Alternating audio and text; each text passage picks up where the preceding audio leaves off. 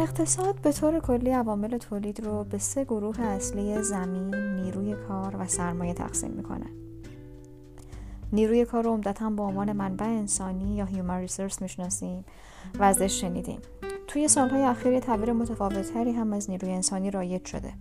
سرمایه انسانی یا human capital. شاید مرز بین یک منبع انسانی بودن و یک سرمایه انسانی بودن میزان ابزاری بودن نگاهی باشه که به انسان در هر دو حالت وجود داره.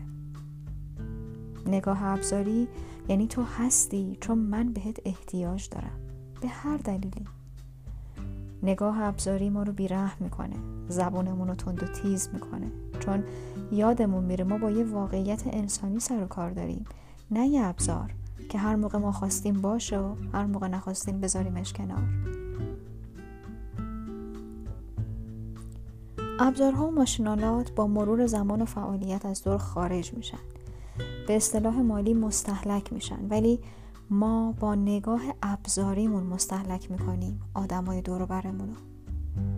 اگر رئیسیم نیروهامونو. اگر فرزندیم پدر و مادرمونو. اگر عاشقیم مشوقمونو اگر رفیقیم دوستمونو. ولی تلخی قضیه اینجاست که نگاه ابزاری گریبان خودمونو می‌گیره. ما رو تنها می‌کنه.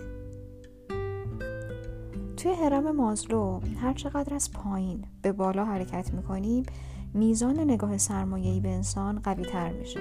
توی رأس هرم بحث self-esteem یا احترام به خود مطرح میشه. نگاه ابزاری یعنی من احترامی برای بودن تو قائل نیستم. اونقدر که پرم از سنجه و معیار برای سانت زدن و اندازه گرفتن تو قواره کردنت با استانداردهای ریز و درشتم حواسم به زیبایی بودنت نیست. من با نگاه ابزاری نمی‌تونم احساس احترام به خود به عزیزی که روبروی منه بدم. و آدمای سالم دوست دارن محترم شمرده بشن تا ابزار دیده بشن. ما تا زمانی که نگاه ابزاری داریم خودمون هم اسیر غم ابزار بودن هستیم. فکر می‌کنیم حتما باید یه کاری بکنیم تا لایق مهر باشیم. در صورتی که حضور انسانی ما به خودی خود شن و شکوه داره اگر خودمون باور داشته باشیم. آدما منبع نیستن سرماین اعتماد کردن به خودمون و توانایی هامون تا حد زیادی از نگاه ابزاری ما کم می‌کنه. ما یه معذرت خواهی بزرگ بدهکاریم به همه آدمای دوست داشتنی زندگیمون که ناخواسته با نگاه ابزاریمون رنجوندیمشون. به قول یونگ ما نمی‌تونیم چیزی که توی وجود خودمون نداریم در وجود دیگری ببینیم. ما تا زمانی که با خودمون مهربون و برای خودمون محترم نباشیم حجم و ارزش مهر عزیزانمون و احترامی که به چشم اونها داریم و درک نمی کنیم.